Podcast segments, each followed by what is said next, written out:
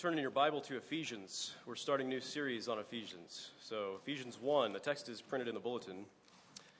Um, so, new series, Ephesians. The um, title of the series is uh, United in Christ. Uh, you might ask, why Ephesians? Why this particular book? We could go anywhere in the scriptures. Um, after Genesis 1 through 3, uh, Genesis 1 through 3, which we just finished up, kind of leads everywhere else in the scriptures. So, uh, why this? Um, it's a letter about the church. It's a letter to one of the churches that uh, Paul was uh, intimately involved with. Uh, the Apostle Paul uh, wrote this letter among many other letters. He wrote this letter from prison um, to one of the churches, one of the more uh, significant churches that we find writings to in the New Testament. But it's not just a letter to the church, it's a letter about the church. It's a letter about uh, what it means to be the church. Um, and there's so many reasons why we need to think about that better, uh, to think about ecclesiology better. That's the fancy theological term for um, uh, thinking about the church, right? Uh, the study of the church. So there's a lot of reasons why we need better ecclesiology. Uh, many of us are disappointed with our experience of the church. We wonder, well, how is it supposed to be? What's the church supposed to be about? What's it supposed to look like and do? Uh, really, according to the scriptures. Um, many of us uh, fight kind of a con- consumer mindset. Um, many of us fight kind of a, a mindset of self sufficiency, like I don't, I don't really need the church. Uh, we live in a hyper individualistic culture, and the, the church is, uh, is not a, a, place just for individuals, it's a, it's a corporate place, right? So we need to understand that better. We need to have a corporate vision of our spirituality. Uh, Christianity is about knowing God. And God tells us that this happens as we are in relationships with one another in the church. He says that primarily getting to know Him involves knowing Him in the church, right? So there's a lot of reasons why we need to think better about the church. Paul writes for the, uh, for the churches, um, uh, even when he's writing to individuals. The letters that he's written to Timothy and Titus are still uh, characterized by information that all the churches, all the people in the church need to know, all Christians need to know, not, just the pastors that he's writing to. And a lot of times, even in those letters, there will be uh, second person plural addresses where uh, you can tell he's not just writing for individuals, he's writing for churches, right? So, um, the church is a central feature of the New Testament. It's a central feature of the whole Bible, really. Uh, especially here, Paul's letter to the Ephesians, which is a sort of a treatise on the church. Um, so our, our culture's estimation of the church is pretty low. Even many Christians' estimation of the church is pretty low or just off. Uh, but it's hard to overemphasize what you see in the Bible, the significance of the church in the scriptures. It's hard to overemphasize how important the Bible makes the church to be. And uh, we need to learn more about why that is and what that means and we need to take it into ourselves so that we view the church, so that we engage in the church in the way that God intends, or, or more so than, uh, than we do now. So, um, Paul's introduction uh, here, these first couple verses that we're going to look at, just verses 1 and 2, um, it, in his letter about the church, it's pretty standard introduction for him. Uh, so when we look at this, we could be looking at this in a whole lot of his letters, the same couple verses or the same main themes or main ideas in his greetings to the churches. It's pretty standard, it's pretty common to all his letters, but it really does uh, kind of uh, lead in well. I think you could say that all of this letter is encapsulated, even in these two simple verses that we're probably prone to just skip over as we read. So uh, let's take a bit of a more in depth look at them as an introduction to our series. Uh, let me pray, then we'll read Ephesians 1.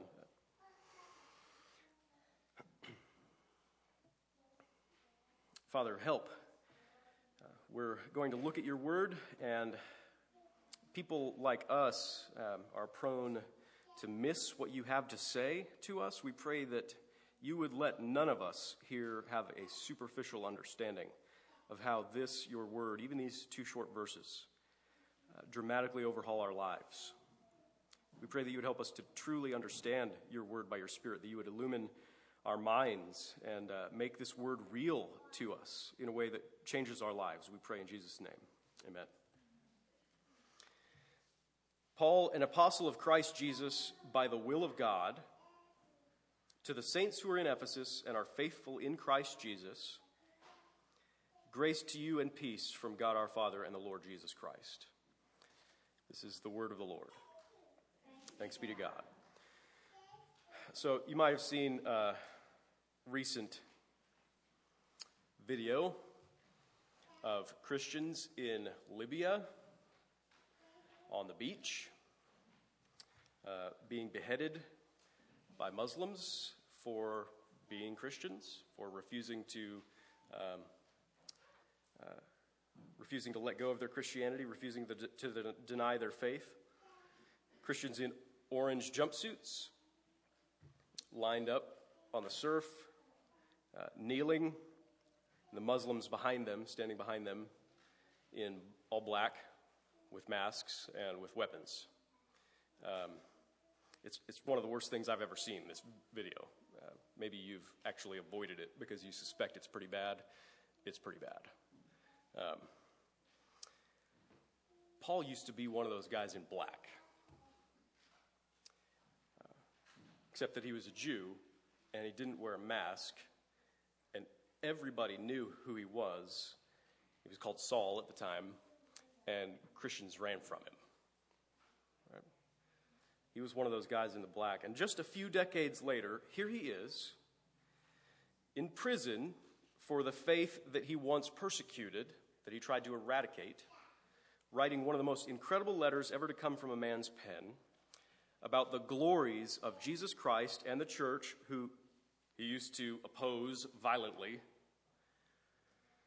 And he's writing to a group, group of Christians to whom he had devoted several years of his life already to this point to help them to know God's grace and, uh, and God's love for them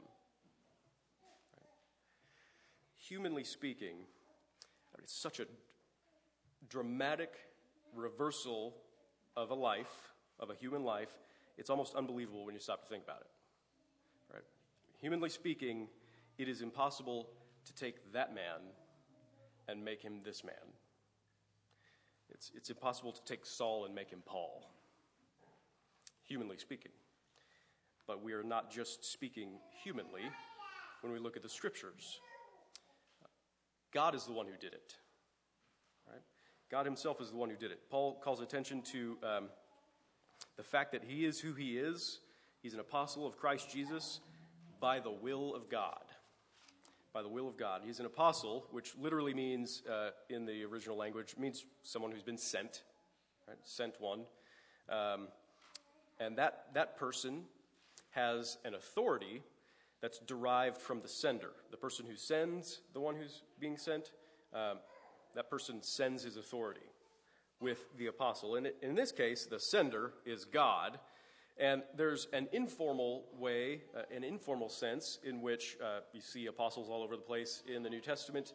Uh, they're just missionaries, right? Everybody who comes, um, comes to preach the gospel is, in a sense, one sent by God with his message, with his authority, uh, but there's a formal sense, there's a formal uh, concept of an apostle, which is uh, somebody who is an eyewitness to the resurrected Lord Jesus, who saw him after he uh, had died and, and, come back to life um, with a glorified body, who uh, is also a formal kind of an ambassador, right? And so Paul's, Paul's letters have a lot more weight, more significance, more authority behind them than a letter that I might write to you, right?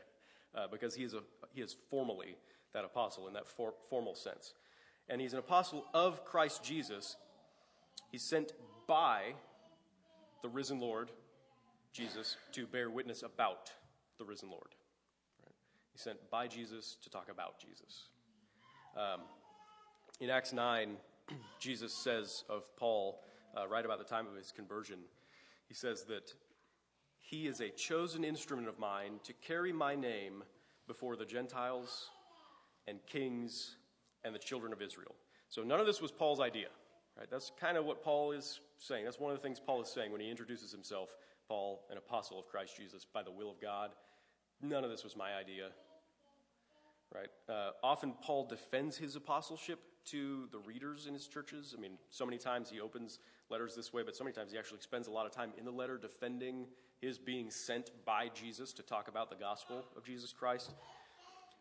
And you should not hear, when he's doing that, when he's defending his apostleship, when he's trying to convince you that he has come from God with a message from God, you should not hear him like you'd hear somebody kind of whiny saying, Hey, you should listen to me.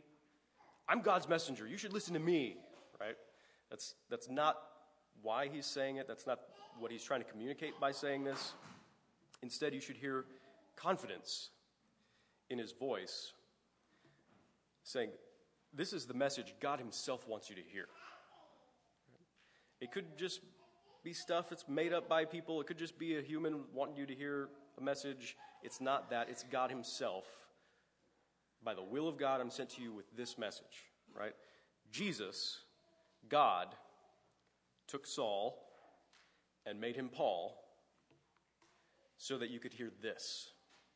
Right? Uh, and so he's saying, when he defends his apostleship, when he talks about this being the will of God, he says, If what I say challenges you, and your first response is kind of not want to hear this, if what I say challenges you like that, God says you need it. God says you need to hear it. If what I say seems maybe too good to be true, it's like, wow, I can't believe how good that is, too good to be true, uh, God assures you that it is true. Right? This revelation comes to you from God's own mind, from God's own initiative. Not the initiative, not the minds of men, but from God Himself. What kind of introduction could you give that would possibly be more enticing than that to read on, right? This is coming from God Himself. This is not normal, right? The scriptures are unique. The letters of Paul here, the, the letter to the Ephesians, it is unique because it's coming from God. In it, in this introduction, you see Paul's passion for the gospel of Jesus Christ. He is so compelled to come at them with this message because it's come, it comes from God uh, he's so compelled to come at them with this message from God that, that when he was in Ephesus earlier, you can find a bunch of background on Paul's interactions with the Ephesians in Acts chapter 19 and 20. When he was in Ephesus earlier, and there was a violent mob forming, probably a couple tens, tens of thousands of people uh, forming to, uh, got to do something about these Christians, man. Um, a violent mob was forming, and he saw that assembly, that hostile assembly as a great opportunity to preach about Jesus Christ, and it took his friends actually restraining him, holding him back, um, or he probably would have gone in there and gotten himself killed. And eventually, that's what the apostles did.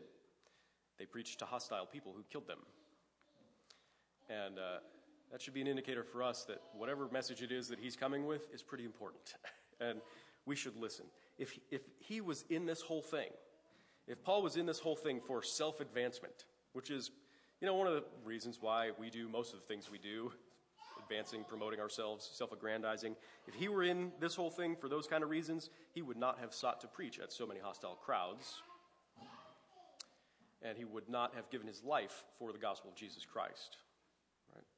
Um, but he wants his hearers to know that this message is from God himself, and it's, it's characterized by, it is full of good news. And it should be incentive enough for us to give special attention to what he says. So he opens with a greeting, again, that, that is common for him. It's a benediction. It's wishing them grace and peace from God our Father and the Lord Jesus Christ. And, uh, and this wish, this, this blessing, this benediction, this wish is, um, for his readers, it encompasses his whole motive towards them. Right? It encompasses everything that he wants for them. It encompasses his whole purpose in writing to them, and even it it uh, gives us a hint as to the very structure of his letter uh, grace and peace. Right? Grace and peace. So, grace, should give a simple definition of it, is unmerited favor. Uh, God loves you, right? He is merciful to you. He, he uh, has loving kindness towards you and favor towards you that you do not deserve. And in fact, it's kind of the opposite. You, you, um, you deserve the opposite. You deserve God's anger because of your sin, because of your rebellion, because of your walking away from Him personally in your relationship with Him and uh, walking away from His plan for your life, right? Um, we deserve the opposite of God's love, but He gives it to us anyway, and that's called grace. Right? That is grace. Even though you don't deserve it, Paul says, May the goodwill of God be with you. So, the first half of his letter to the Ephesians, the first half of it is entirely descriptive of the actual grace of God toward his people. Chapters 1 through 3, the verbs, this is kind of one of the indicators here, uh, the truth of, of this concept and the structure that you find in this letter. The verbs are virtually 100% in the indicative mood. That is to say, um, they solely focus on who God is, what He has done, right? The, the truth of the gospel, what has already taken place. This is reality, right? Um, things that are characterized by God's favor toward people like us, in spite of our rebellion. Good news, right? The gospel. The first half of Ephesians, Paul wants you to know, in fact, God Himself wants you to know right?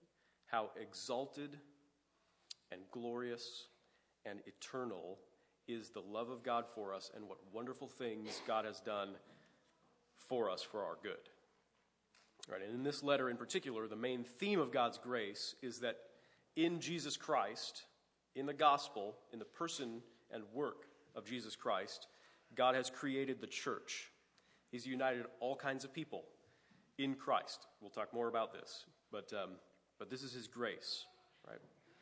Grace up front, it's meant to trigger peace. He wishes grace and peace to them. So the second part of this, peace, uh, is, is the Greek uh, translation of the, the Hebrew word for peace, which is shalom. Right? We talked about this a little bit uh, in our last series on Genesis 1 through 3. Shalom, it goes beyond just things being nice between each other. There's, there's not a hostility anymore, right? Uh, between two parties. Peace, shalom, in the bi- biblical sense, is uh, things being the way that they should be, right? Especially relationally especially relationally between you and God and between you and other people. But things being the way they should be, and that's good, right? Um, the, the second half of Paul's letter focuses on this. It focuses on the results of the gospel in the everyday life of the church and in Christians' lives. It's the response of the Christian to the grace of God in Christ. So in Ephesians chapters 4 through 6, it's the second half, the language shifts and the verbs um, which were almost 100% um, in the indicative mood. This is what God has done. This is who God is. This is how He loves you. This is what He's done. Those verbs shift to take on the, a different mood, the imperative mood, right? Which is uh, if the gospel is true, then this is how you should live, right? Do this. It's, it's commandments, right? These are the changes that you should see in your relationships. God wants us to live, and these, these changes, the way that we're supposed to live in light of the gospel, the way that God wants us to live, according to his message, is, uh, is characterized by peace and shalom, things being the way that they're supposed to be. Right? This is how you should live uh, in light of the gospel, which is possible only because of the gospel of grace, which is described in the first half. So I'm going to hit on that over and over again throughout the course of this series uh, because um, it is automatic for us to uh, switch those things around, right? To, to um, get these things backwards, to think that we have to work to earn God's favor. Right? It is automatic for us. So we'll talk about that uh, a bunch. We'll talk about it later in this sermon and also later in the series. But our obedience to His commands they're supposed to come as a result, as a response to the grace that stands there, eternal and glorious in the gospel of Jesus Christ. So grace comes first. Grace comes first. It always comes first in the Christian life according to God. Otherwise, uh, if we flip that around, we have no warrant at all for believing that we could ever have true peace. For believing that we could ever get what it is we, we think uh, is good and right and the way things are supposed to be between us and God and, and between us and each other. Uh, the, this world being fixed, this world coming to, to true shalom. We have, if we flip, flip that equation around, um, we have no warrant at all for believing that we will find true peace. Right? The peace that we can try to achieve, that we can try to manage in our lives, if this is a kind of a work your way into God's favor and try to attain by becoming a better person uh, this, this kind of peace that is hanging out there in front of us like a, like a carrot stick, right? that peace, that thinking of peace that way, it's no true peace. It's no true sh- shalom. So we usually think this is how people in the world, and the, even people in the church, uh, with a, a, huge majority of our thoughts, at least in our background uh, thoughts, we usually think peace is synonymous with hard earned comforts, right? Yikes. That's a big spider. Go. um, okay. uh, yeah. We usually think peace is synonymous with hard earned comfort, right? You need to work for your shalom. You need to work to set things the way you think they should be, right? You have a vision of what is right and good. I'm going to make that happen by accomplishing that and um, by working for it. We think we'll arrive at peace when we've maybe gotten enough stuff, right? Pretty common in our culture is to have our concept of peace wrapped up with, uh, with our material possessions and comforts. Right? Uh, when I've gotten enough stuff, however, however much enough is, it's usually just a little more. Uh, we never quite have enough. Um, we think we'll attain peace when our romantic pursuits pay off. Or we think we'll attain peace when our spouse finally sees the light, uh, things, things from our perspective, right? Um, or we think we'll, we'll get peace, things will be right, we'll have arrived when, um, when we've put in enough effort at school or at work and someone recognizes us for that and pats us on the back and grants us acceptance and graduates us or promotes us. Right? You work hard to attain, to achieve peace, this vision of reality, things being the way that they're supposed to be. We think peace looks like a, a long retirement with a big bank account and a healthy body and a good looking spouse, someone to uh, enjoy a long retirement with and, uh, and travel with, you know, enjoying what we've worked so hard for. I mean, it's, it's as simple as we just do things that we do in order to get our concept of goodness to happen. Right? Whatever that concept is, I want people to love me. I want people to accept me. I don't want people to reject me. I want to feel glorious. I want power. I want wealth. I want comfort and security. I want these things, and that's in our minds, that's what peace is, and we can get that if we try hard enough, if we do the right things, right? Whatever that is. And it's insidious. Think in this way. Everybody in the world thinks this way. We all think this way, right? I, I this uh, to our officers on Friday uh, morning. We have a weekly meeting where we get together for kind of spiritual development early in the morning on Fridays. And um, uh, I really struggle with trying to find peace, which for me consists of uh, you saying good things about me. And the way that I try to achieve that is by ministering well, right? By uh, saying amazing things, right, on Sunday mornings. Uh, I'm failing miserably when it comes to the length, uh, the amount of amazing things that I'm saying. so I'm thwarting myself in that purpose of hearing, "Good job, Pastor. That was great," right? Uh, but but that's kind of that's something that runs in the background of my mind. Even though I'm aware of that, the fact that I do that, even though I'm aware of the problem, it still drives me. I do the things that I do in life and in ministry in order to build an identity, in order to get acceptance, in order to get love, right? I do that. You do that. You do that. Um, and that's the kind of peace that the world offers. It's just held right out there in front of you. If you do what's right, you can get it. Right? Your vision of the good life, you can get it if you try hard enough and if people recognize it. Um, it's the kind of peace that you have to earn. It is utterly different from the kind of peace that God offers to us in the gospel of Jesus Christ. It is utterly different. Uh, his peace, his shalom, it comes to us as a gift of his grace.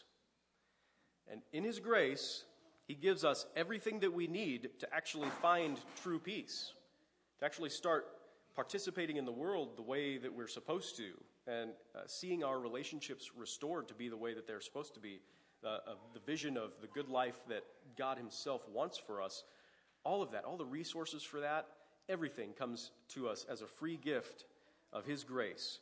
And what His peace looks like, as Paul writes in his. Uh, in the later chapters of Ephesians, what his peace looks like is harmonious relationships. In every sphere of life peace with God, peace with each other, peace in all of our relationships, right? Harmonious relationships. It looks like working together in the church to cultivate an atmosphere of love and acceptance and grace. Right? It looks like uh, living out our callings and exercising our gifts in true joy, all of which is supposed to be fueled by the gospel. We don't engage in our callings and exercise our gifts in order to achieve a sense of, uh, of rightness, but it's because we are made right with God in the gospel of His Son that we can uh, live out the gospel in our callings and in our uh, exercising of our gifts. Uh, it looks like maintaining confidence in the face of opposition. You, you can have real peace as a gift of God's grace that will allow you to have confidence to face anything in this world even opposition, even, even strong, violent opposition. It means being at rest in your relationship with God primarily, right? At rest in your soul. You can have that. It's free for the asking, it's free for the having, right? As a gift of His grace. All of it flows from the gospel for people like us. People like us, right? We're sinners. We're people who don't deserve this. We're people who get it wrong all the time, constantly, throughout our lives. We get this wrong, but it's there for us. Paul addresses his congregation here as the saints who are faithful in Christ Jesus. Right, the saints. If you know yourself well at all, you know you're, you're not a saint in and of yourself, right?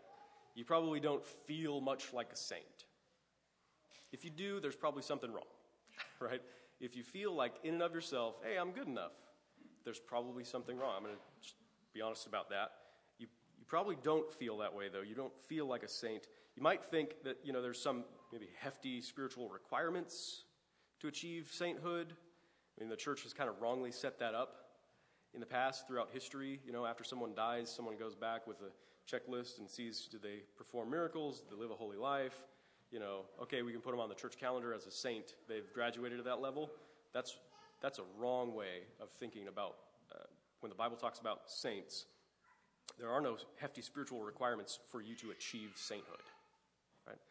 You might think you need to try harder to be a true saint, but that's not how the Bible talks about saints. Being a saint is a binary thing yes or no, zero or one, right? Uh, either you are or you're not. There is no try. Right? I saw one smile there, a couple smiles. Uh, either you are a saint or you're not it does mean Holy One. And that, that term, you could spend a bunch of sermons even talking about what that means. We're not going to talk much about it. It means Holy One, it means one who's been set apart, it means distinct one. but sainthood does not depend on your distinction. It does not depend on your personally, personal holiness, right? It does not depend on your efforts. That's why this is a binary thing, uh, yes or no.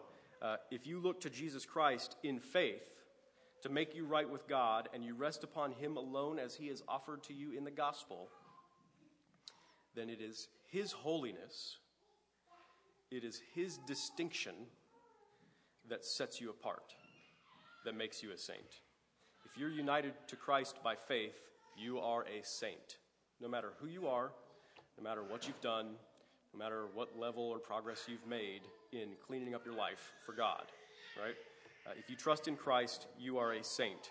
And that's the extreme grace of the gospel, right? Extreme grace. Saul was one of the guys in black behind the Christians in orange, right? And he's a saint. and so are you, not because of who you are, but because of Jesus, that is extreme grace. Everything good about Jesus Christ counts for you. Everything good about Jesus Christ is yours through your union with Him, while everything that's bad about you, which is pretty much everything, everything bad about you counted against Jesus at the cross, and He took that from you through your union with Him. Right? God took your unholiness and He killed it in Jesus' death. He killed your unholiness in Jesus' death, and He gave Jesus' holiness to you as a free gift. Everything that you need to be at peace with God, to experience harmonious relationships, to engage in the world in the way that you're supposed to engage, and even that, that future vision of the whole world being set right, uh, set back right, and being brought into true shalom, peace, everything working the way it's supposed to work. Everything about that is granted free of charge to those who are in Christ. In Christ. That language Paul uh, likes to use. He uses it well over 100 times through his letters. Here uh, you see language in Christ, in the Lord, in Him. You see that language uh, more than 30 times in uh, even a short letter to the Ephesians. It's through your faith, it's through your baptism, your union with Jesus Christ, that His humanity, everything that's good about Him as the perfect human being, as the true human being, everything good about Him is yours vicariously as you're united to Him. It's really yours, right? He belongs to you, and uh, you are in Him. Living vicariously through others might normally be a bad idea, right? You don't recommend this. Uh, people distort this. People t- put too much weight on their kids when they're trying to live vicariously through them. You want to see them succeed. You push them, you drive them into the ground so that you can feel good about their success as if you're the one that achieved it. Um, right? It's, it's a way to escape your own life by imagining living the lives of other people, uh, putting too much weight on them. They can't bear up under your hopes and your dreams. living vicariously is a mechanism that is only intended by God for you to do with one person. Right? And that's Jesus Christ, his son. You are supposed to live vicariously through him and him alone. Only through his death, his substitutionary atonement, can you truly escape the guilt of sins that characterize your life, your life of rebellion against God. You cannot escape your life of rebellion against God unless you live in another life, unless you live in Jesus, unless you're found in Him. In Him, so that his substitutionary atonement counts for you and deals with your problem, right? your problem with God.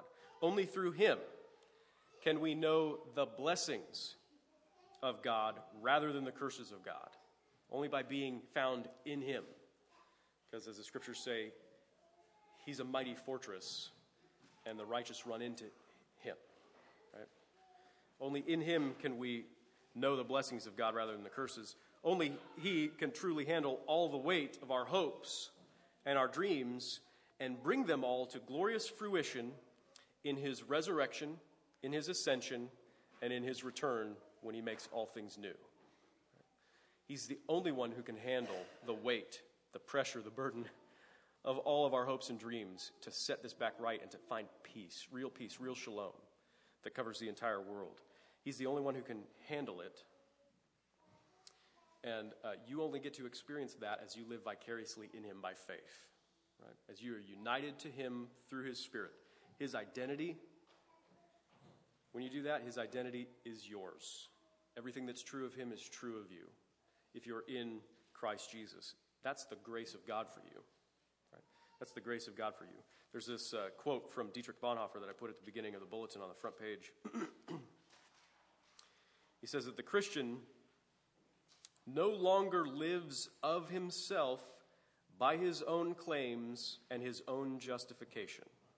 Right? Everything you were trying to do in your life uh, the claims you were trying to make, the, the justification you were trying to get for yourself by living in a certain way, earning peace with God, earning the good life. The Christian no longer lives of himself that way. The Christian lives wholly by the truth of God's word in Jesus Christ. Right? The Christian, uh, you don't live in yourself anymore, not in and of yourself. You live in and of Jesus Christ.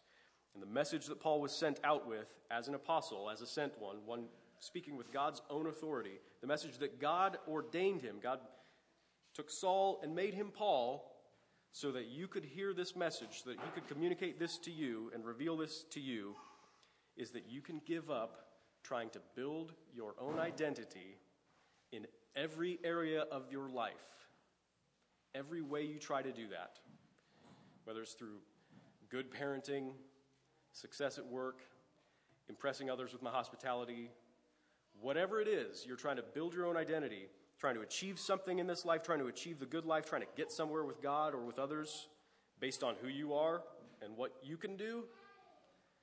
The message that God has for you through the Apostle Paul is you can give that up. You can rest in the, the, the new identity that is freely yours in the true human, in Jesus Christ, in his own identity, which is yours if you're in him. And all you have to do is trust in him. And that becomes true for you. Right?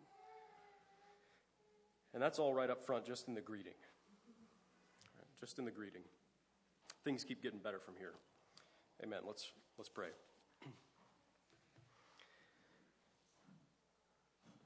Father, we pray that you would teach us to appreciate the vicarious life that we live through Christ. Teach us to appreciate Christ who lived and died. He gave himself for us and rose from the dead for us and ascended into heaven for us and will return once again for us. We pray that his life and his works, the whole uh, timeline of his existence and everything that's good and true and beautiful about him, we pray that you would strike the truth of it deeper into our hearts that it is actually true of us. You view us even as you view your wonderful and glorious Son, Jesus. Because of your grace, you've set that up as the way that we are to relate with you, the way that we're to be reconciled to you, the way that we're to live in this world. It all comes from being in Christ. We pray that you would teach us on a regular basis, a daily and hourly basis, what that means, that you would help us to find our identity in Christ, our righteousness in Christ, our acceptance and our security and our comfort and our joy in, uh, in Christ. Help us to find all of our life in Christ so that we would be able to live in a way that exhibits your peace in our relationships more and more. We realize we'll struggle with our own sins and struggle with um, many temptations and trials and tribulations in this life and much suffering and persecution, and ultimately, um, ultimately, even this life will end badly for every single one of us in death. And yet, your word uh, stands eternally as the last word about us in our relationship with you, in our life with you. Your word is Jesus Christ, and we want to be found in Him so that we will live forever in Him in true shalom in the new heavens and the new earth. We pray that you would convince us of this reality. It's, it's right there on black and white in front of us in the scriptures, and it's bought with the price of the blood of your own Son for us. So it's guaranteed to us. We pray that you would fix our hearts and minds on Christ as the source of our life uh, throughout this week as we go from here. We pray in Jesus' name. Amen.